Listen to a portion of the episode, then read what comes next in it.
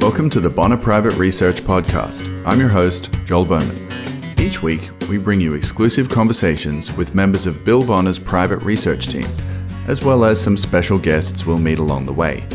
We're trying to connect the dots from high finance to lowly politics, private investments to public follies, from Wall Street to Main Street, at home and on the road. We're into sound money, personal freedom, classical books, and great wines, not always in that order. So join me and the rest of the Bonner Private Research team as we pack our bags and follow the money.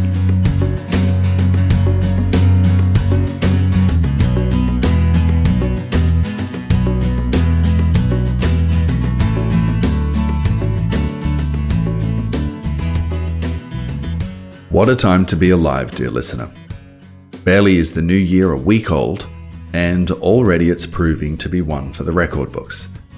Equities skyrocket as the Dow crests 31,000 points, Bitcoin moonshots through 20, 30, and then $40,000 per coin, and COVID cases explode, surpassing the 300,000 per day mark in the US alone.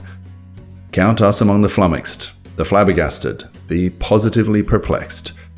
Truly, it is an age of unfathomable numbers and remarkable hubris. Take, for example, the national debt clock. Unseen, unnoticed, underreported, yet quietly tick-tocking to fresh highs each and every minute of each and every day.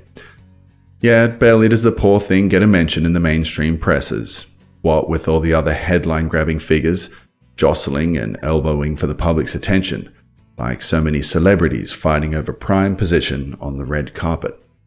But there she is, sheepish, standing alone off to the side, and rather more inclined to corpulence than she was just a year ago.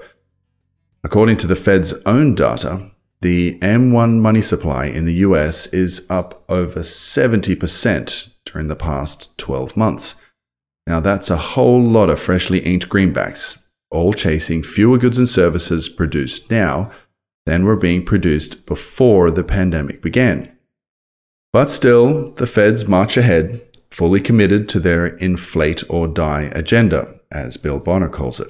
For now, inflation appears to be contained to the financial economy, hoovered up by Tesla and Amazon and Signal Advance Oh, yeah, that's that little company that rocketed more than 11,000% on breathtaking speculation after Elon Musk mentioned a completely unrelated communications app to millions of his Twitter followers. An event which tells us that there's probably still plenty more dollars sloshing around the market than there are cents. Mixed signals indeed. But sooner or later, that excess liquidity will make its way from Wall Street to Main Street, where it will show up as higher prices in the grocery store and at the gas pump. Then, our guess is that's when we'll really see what a revolution begins to look like. Speaking of runaway inflation, we're recording today's episode from a little campo, an hour or so drive northwest of Argentina's capital city, Buenos Aires. As long-time listeners know, when it comes to ruining an economy, there are precious few ideas that Argentine politicians have not tried at least once. And if the policy is particularly bad, price controls on essential goods, say, or stifling trade tariffs, or wholesale nationalization of critical industry, the Argentines will want to give it a second try too, and a third, or even a fourth, as many times as necessary, in fact, to prove that in the realm of politics, no bad deed goes unrewarded. But it's not economic policy per se that has uh, invited us to swap our city apartment for the wide open spaces of Las Pampas. Rather, it is the specter of further lockdowns in the metropolitan area following a recent spike in COVID 19 cases that has sent us packing. Not that the last nationwide lockdown here, officially the longest in the world, did much of anything. Here, as elsewhere, nature runs its course. Politicians and all their best intentions be damned. We'll have more on Argentina and her fabulous follies in future episodes. But for now, know that if you hear some birds chirping in the background or a soft breeze blowing across the porch, it's only the afternoon sound of life in the countryside. In today's show, we catch up with Bonner Denning letter co author and longtime friend Dan Denning to talk about the year so far, one unbelievable record at a time. So please enjoy my conversation with Dan. Up next.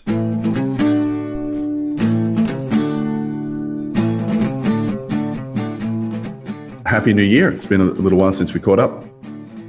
Yeah, and to you, uh, it was. Uh, I I just felt this week finally like we literally turned.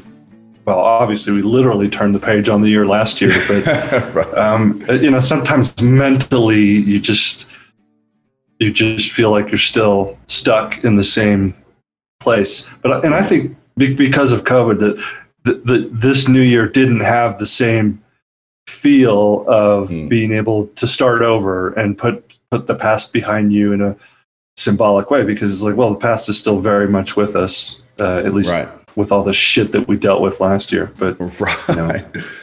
Well, for our uh, our listeners' edification, you and I are speaking just right around a week into the new year, into 2021, and uh, yeah, it's already proven to be one uh, for the record books, uh, to say the least. We've got records in stocks, uh, records in Bitcoin, records in COVID cases, uh, a, a, rolling record in the national debt, which obviously just achieves a new record every every single second. But uh, before we get into all that, I guess probably the biggest news story uh, of 2021, the the seven day old year, such as it is, is that an angry mob stormed the the Capitol building, which is just. I mean, I'm talking to you from down here in Argentina, where we kind of expect uh, that that caper uh, it's not unusual for ex presidents here to be helivaced off the, the roof of the Casa Rosada, but I don't think many people would have expected to see that kind of thing happening in the United States of America. So, uh, I guess my first question, then, as an outsider looking in, uh, is what is the general mood amongst uh, the US citizens who are watching this unfold on their television sets? And uh, as a kind of part B to that, do you think that this is that this marks a kind of high watermark for peak crazy, uh, if you will, a, a big blow off before everything gets back to normal, or do you think that this is the first of you know an, an escalating uh, series of carnage and chaos to come? Uh, it's a good question. I mean, I, I have to say, I, I, didn't view it as a dark day in American history. You know, there are there were many darker days in American history. 9/11 was a dark day. Pearl Harbor was a dark day. The Battle of Bull Run was a dark day. Uh, you know, one one of the scenes I saw, and I'm not trivializing the fact that that lives were lost. That certainly mm-hmm. um, makes it more than a live action role play. But these kind of things were going on all summer last year mm-hmm. in the mm-hmm. United States, from uh, across the country, from city to city, and Washington itself was on fire uh, all over the city.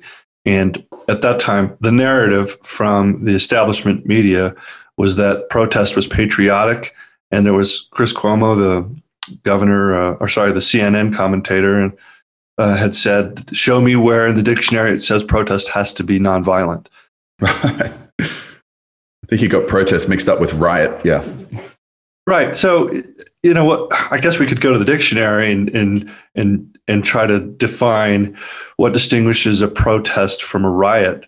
What I didn't see is that not. It wasn't like 1812 when the British set the Capitol building on fire. You know, I I used to work in the Capitol building as a 16 year old. I I worked there for a year as a, a congressional page when they still had that program. And I remember a time when the the American public after they passed through a metal detector, could generally roam free in that building. Now, they couldn't jump down from the gallery and sit in the chair of the Speaker of the House, and they couldn't get in on the floor of the Senate chamber. But, you know, what did people expect was going to happen? What did people expect was going to happen when you spent four years having the deep state and the establishment media delegitimize uh, the, the president of the United States? And then 72 million people voted for him and he, of course, didn't do himself any favors by fueling the fires. But you know, I, I, it just didn't bother me the way it bothered other people. That that you know, the the floor of the Senate is not the Sistine Chapel.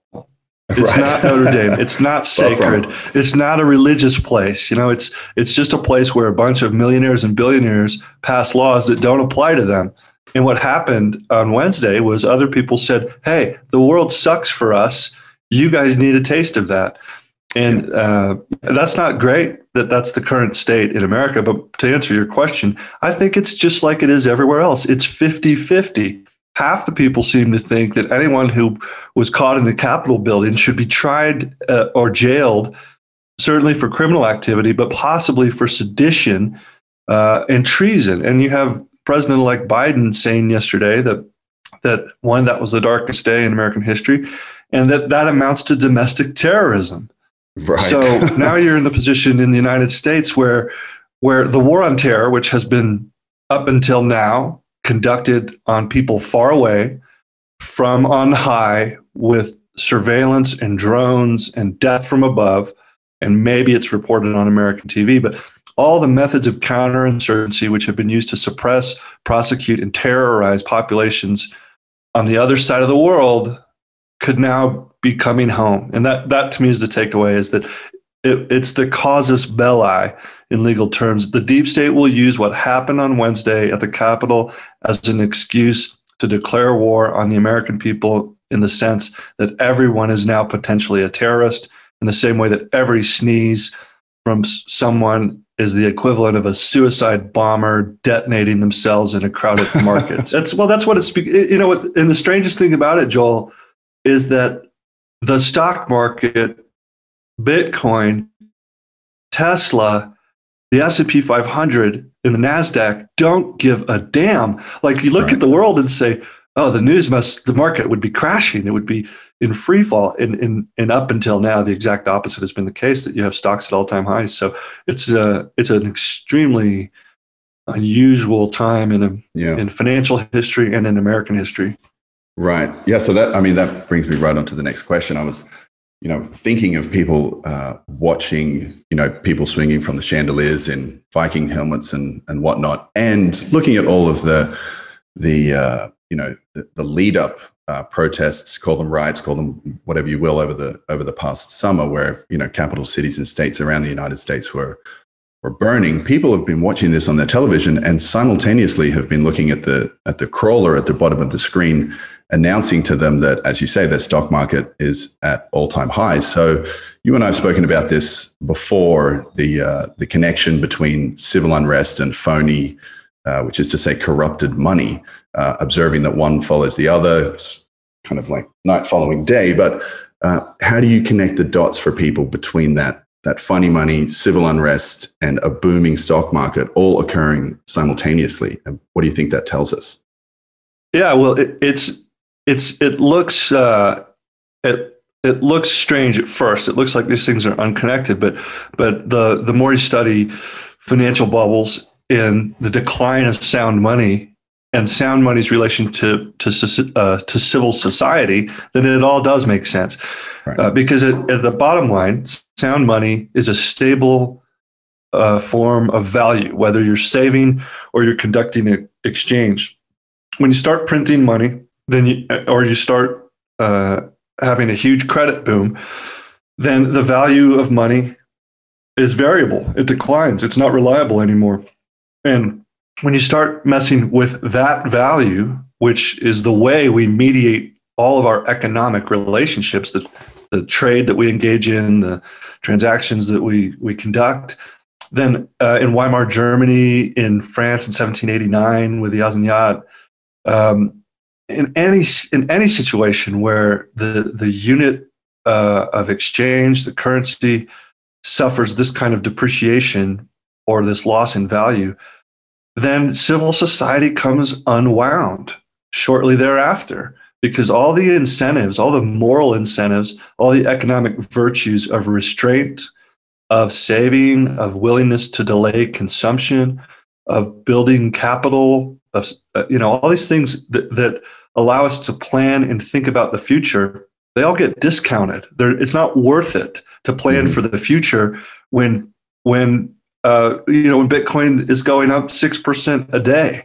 and Tesla's eight hundred dollars a share, and Elon Musk is richer than than the market cap of ExxonMobil. You know all of the virtues uh, in your private life aren't useful anymore.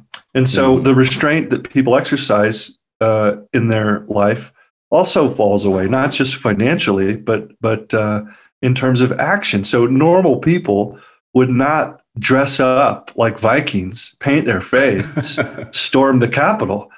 Right. Uh, that's the you only get that sort of behavior when there's been some kind of collapse in cons, uh, in consensus in the in the economy uh, and in the permissiveness that restraint is no longer something we value. So I know that's a little messy, but it doesn't surprise me at all. And in fact, I think we'll see more of it. What I'm hoping doesn't happen is I don't I don't want to see the destruction of private property and you don't want to see the loss of human life. And I still don't believe that we're at that point in America where the political disagreements among neighbors would cause them to take up arms against one another. But I will say that c- calling people seditious and treasonous and asking for them to be to be um, jailed or tried as if they were Osama bin Laden or Mohammed Atta, um, that's not great. That's not great yeah. for our civic conversation.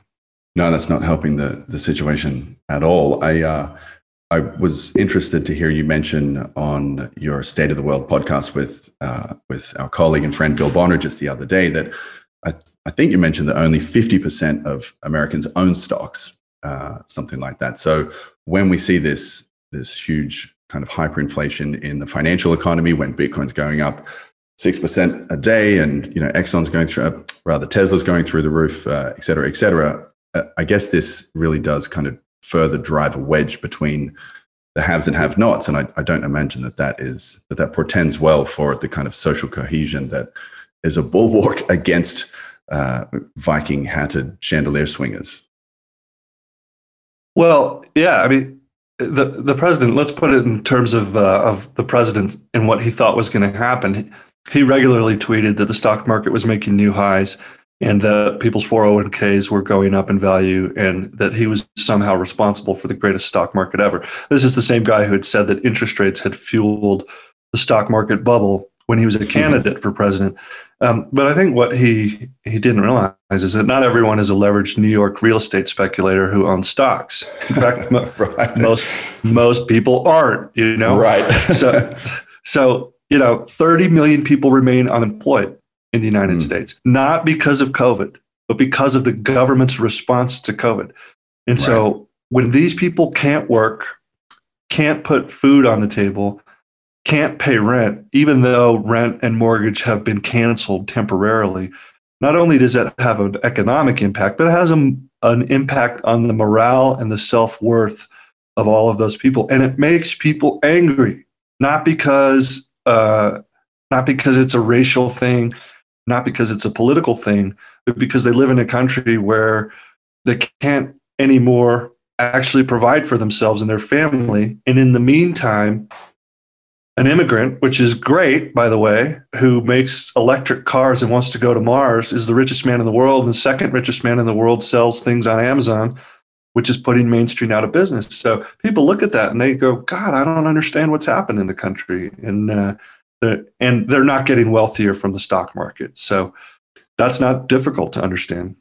Right, right. Yeah, it's easy to see. Uh, it's easy to see some some discontent there. So uh, coming on to Bitcoin, we've mentioned it a couple of a couple of times already in this conversation, but I'm I found myself wondering the other day just how many people are rotating out of fiat currency into uh, the preferred free market currency, one six hundred dollar stimulus check at a time. Uh, and I've actually just spoken anecdotally to a, a, few Americans this week who were who were really just doing exactly that. So, um, you know, this is uh, this is a moment that Bitcoin is, of course, uh, of course, shining. And I actually a month ago I asked our mutual friend Charlie Morris, uh, editor of the Fleet Street Letter over there in London, whether he thought we'd see Dow 50k or Bitcoin 50k first. Um, I think he went with the latter on memory, but it's hard to imagine that just barely a month later, uh, Bitcoin has gone from breaching 20K to almost doubling. it's up 400% uh, in the past 12 months. Um, first of all, what are your thoughts on, on Dow 50K versus Bitcoin 50K? Does it matter? Um, and where do you see things going from here? The easy part of the question is that Bitcoin might be at fifty thousand dollars by the time we're done talking. Yes, you know? it'll be a horrible. Forty k is a horribly outdated number. Yeah, now. Five thousand is the new one thousand in terms of, of price moves for Bitcoin.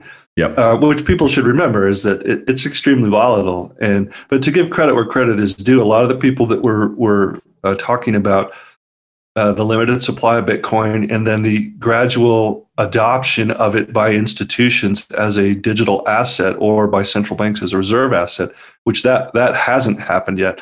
But if if you accept the narrative that this is part of the timeline on which Bitcoin is normalized as a as hard money and as a an alternative asset, then it's simply a question of liquidity. That there's only so many of them, and now there's an awful lot of money clamoring for them, and no one's selling yet. Now, I I'm not sure I wouldn't be thinking about taking some profits because I'm, you know, I I would be trading it. I would not be treating it as a reserve asset or as a hard mm-hmm. asset because my view, and I think Bill's view, is that it doesn't have enough track record yet to be equated with gold as a sounder form of of ultimate safe money. But uh, I think the other explanation for for it, uh, which also explains some of the move in stocks, is with you know people look around and they whether they understand completely what it means to have a 27 trillion dollar and then to be stacking on trillions of dollars per quarter talking already about another $2000 stimulus check you know that that's beginning to occur to people that if you send a stimulus check every quarter that's mm-hmm. universal mm-hmm. basic income. Right. By, by any other name. And uh, what you don't want at that point is if you have any portion of your wealth stored in US dollars, you at the very least want to diversify. So Bitcoin is, is the, the lifeboat of preference right now. And the USS dollar is taking on water. So people are jumping into anything that's not that or that will, you know, preserve some of their value. I think time will tell whether or not um, whether it holds up.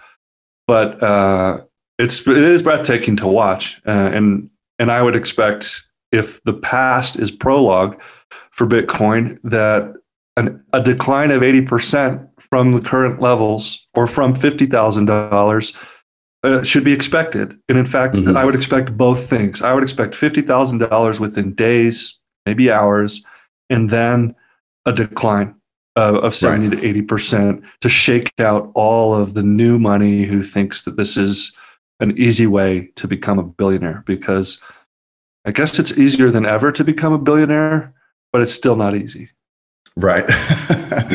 yeah. I mean, uh, if uh, if past is prologue, yeah, you would expect uh, some pretty a pretty heavy drawdown, and I think that part of that comes with just a lot of weekends being you know added to the marketplace every day. I mean, I I spoke to uh, a few people earlier this week who, you know, had bought some Bitcoin earlier on in the year and didn't really understand it necessarily very well, weren't even aware that there were, you know, a, a huge um, ecosystem of so-called altcoins uh, out there, you know, really weren't engaged with the kind of economics behind Bitcoin, but, you know, were just kind of swept along uh, with this, this rising tide. And I think those are the kinds of hands where, you know, when you start seeing uh, drawdowns of, you know, 5K, 10K, 15K, uh, people start to panic and then, uh, and then it's a rush for the exit. Um, but we'll, yeah, I guess we'll have to see how that's. Uh, let, let me, let me out. just chuck, chuck in one more story there because I, I was talking with uh, Bill Bonner and Tom Dyson uh, on Zoom yesterday uh, because Bill's about to unveil his new trade of the decade in the J- January issue of the Bonner Denning letter. And during the call, I was interrupted by someone who came to my front door who uh, I've known for a long time. It was the first guy I ever worked for when I was 12 years old. Uh, I was a busboy uh, at a local restaurant. Child labor laws were different back then. Yeah. we just ignore, basically, we just ignored them. But um, he, uh, I'd seen him. He's a very successful local entrepreneur, and and we had talked about going into business together because there's a lot of vacant real estate on the on the high street here in my town or the main street, and uh, we had batted around different ideas. And he came to my front door yesterday during the call and said, I, "I've got it. We should sell uh, gold and silver and cryptocurrencies." Mm-hmm. And then I said, "Well, let me let me come down later and talk to you about it."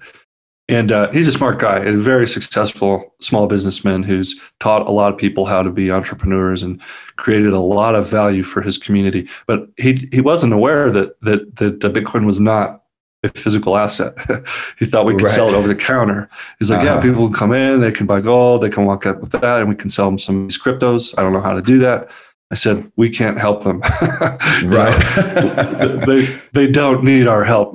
Although, you know, retailing crypto may be something that does help and popularize it in the same way that, you know, ETFs became an easy way to buy uh, asset classes. So, I, right. Uh, you know, but, but anyway, that's a separate conversation. My point is when that conversation happens, when someone talks to you about setting up an over the counter crypto dispensary in a building that used to sell CBD oil, well, then, yeah. then it's a, it's a purely pure, purely sentimental indicator. But uh, but you know all that stuff's out the door right now. This, this we really haven't seen anything like this since 1999, and even 1999 is looking uh, composed insane compared to the kind of things we're seeing today. Yeah, indeed. I think uh, maybe you can sell some intranets over the counter while you're uh, mongering your, your cryptocurrencies. But I, I, think one just on that point of um, of its intangibility, I think it is useful uh, for people to understand the difference between um, between something being being fiat and something being intangible. Because I think that's there. There are two concepts that people conflate uh, fairly often when they first start hearing about Bitcoin, and they think, "Oh, okay, so." I can't touch it. I can't feel it. I can't stub my toe on it. Um, so to speak. So therefore, it must be fiat. When, as you and I both know, fiat is um, is a term used which basically says it's something is given value by governmental decree. Uh, it doesn't have anything to do with the physicality of it necessarily. And I think uh, people get a little confused about that from time to time, but it's worth bearing that distinction in mind. Something can be intangible and it can still have a lot of value. Um, the words that we're speaking right now, language, music, um, there are plenty of things out there that we can't stub our toe on that are given value because of their utility. It's causing people to think about uh, where value resides. And another mm-hmm. word is intrinsic. So this is a this is an interesting uh, offshoot of the discussion that uh, if you look at intangible assets as a percentage of the capital base of S&P 500 companies, they're at a record high. Mm-hmm. So it's not property, plant, and equipment. It's not the book value of the tangible assets, which of course is how Benjamin Graham suggested you could give yourself a margin of safety in buying companies. That if you could buy, buy them at below book, you could liquidate all the assets of a company and still make money. So that's changed. If it's changed in the last 20 years, at least in this era for this stock market, intangible assets. So the value of your intellectual property, the value of your brands, um, those actually have a higher uh, percentage of the value of the companies than their capital assets. So maybe their cash, their treasury bonds, any of that stuff. But intangible capital is is more valuable than ever. It's and you can't touch it. You can't mm-hmm. you can't do anything with it. Now that's different from intrinsic value, and I think this is one of the big uh, sticking points with people who who are comparing gold and Bitcoin to other assets. Is that uh, gold has utility as uh, as a metal, which can be used in some applications, industrial or electronic. But its primary intrinsic value, it, it, well, it doesn't have any intrinsic value. It's nothing has intrinsic value. Exactly. I guess that's what I would say is value, as as the economist Frederick Bastiat said in the 19th century, is in exchange. It's when two people agree that something has value. And so, from that point of view, Bitcoin and gold have had value or have value to people because of various properties, physical properties in some. So the physical property of Bitcoin that it's scarce, even though it's not a thing, is an is a property that it's digitally scarce. And gold, of course, you can mine it, but it takes money to do that. So I think people are now trying to figure out what well what what something is worth. And you know, right now the price is the price. If people want to pay 42 grand to be a whole coiner, that's what it's worth. Mm-hmm. But I, I'd say that uh, it, you know it's it's not a bad thing that the, that these price swings force you to clarify what it is you're trying to do. Because if you're trying to preserve the purchasing power of your lifetime of work or your retirement savings, then you better think really carefully about where you put that money and how you're going to invest it, whether it's a blue chip company like ExxonMobil that does have real tangible assets, crude oil, or whether it's Tesla or whether it's Bitcoin or gold. So, you know, in some ways, this, these are really, really interesting times to be an investor, but a lot is at stake for a lot of people. So, you know, our view in the Bonner Denning letter is to not lose your money. And I think right now, it's it would be very easy to lose a lot of money very quickly. Yeah, I think that the uh, primum non nocere first do no harm, is uh, probably uh, appropriate uh, at this stage. And I, I wholeheartedly agree with uh, with your assessment that nothing has intrinsic value. And along with Bastiat, of course, um, Mises and, and Menger and, and the Austrians recognized that um, that value was resided in what they called subjective value. And you mentioned it being in uh, part of the value of, of in the exchange uh, and and I think it's it almost comes down to beauty being in the eye of the beholder. It's it's the utility that we derive from something, its usefulness to us.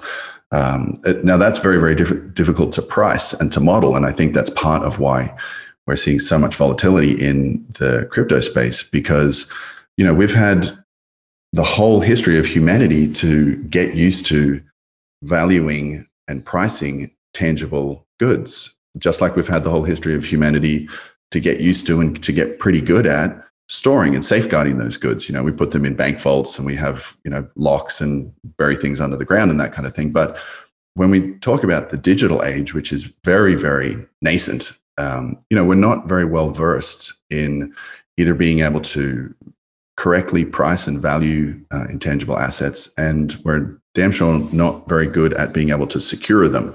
Um, and testament to, to that is, you know, the number of coins that have been bitcoins that is that have been lost, um, and you know the the especially in the early days when it really really was the wild wild west.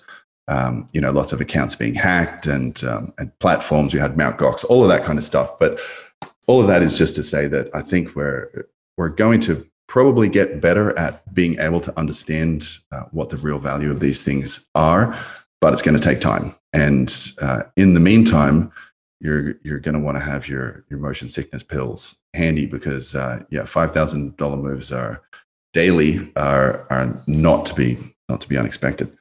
But um, I guess, mate, we've we've we've gone uh, almost our full thirty minutes here, and we haven't even mentioned uh, the other record, which is um, which is I think 275 or 280,000 COVID cases, whatever. However they're calculated and however they're tabulated and and however all that's done, uh, the most important part is of course the government's response to that.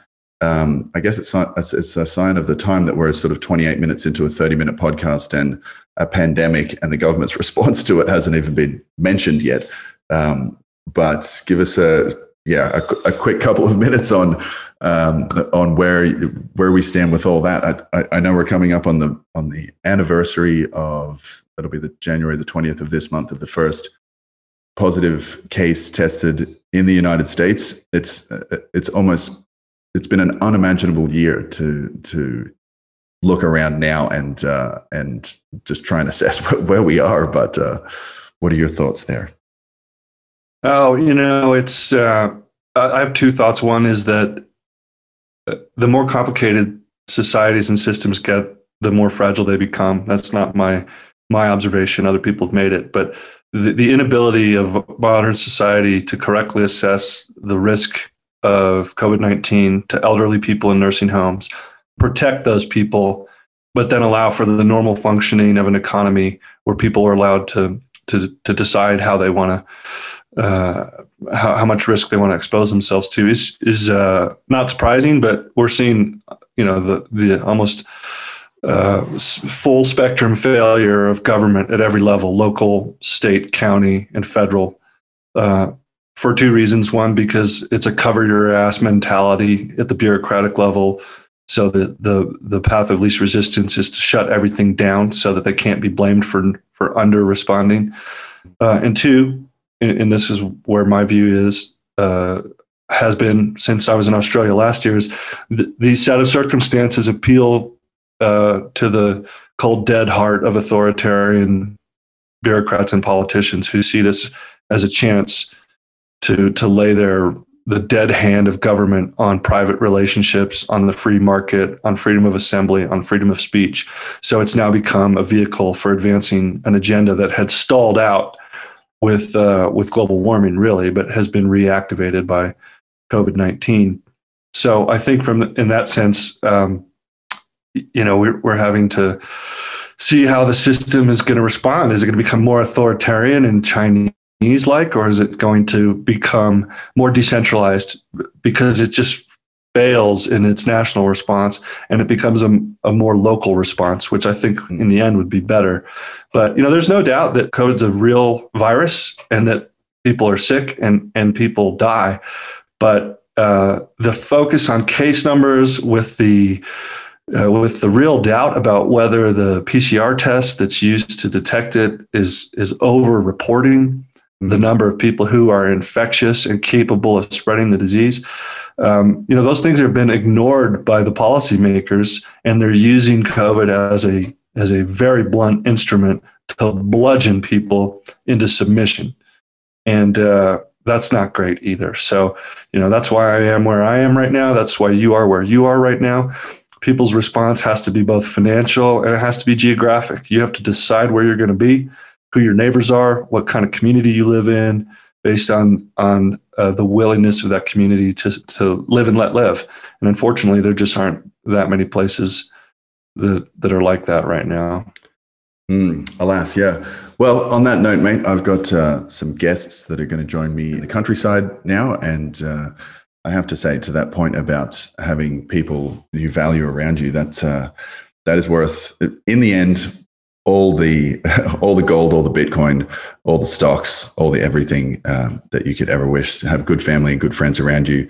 Uh, on that note, mate, thanks very much for joining us, and uh, let's catch up again soon. Buenos noches, and yeah, invest in the people around you. That's where you're going to get the highest returns in the next few years. Thanks for listening to this episode of the Bonner Private Research Podcast. You can find more conversations like this in the members only section of our website at bonnerprivateresearch.com. If you would like to contact us, please address compliments and complaints alike to podcast at bonnerprivateresearch.com. We look forward to hearing from you either way. Until next week.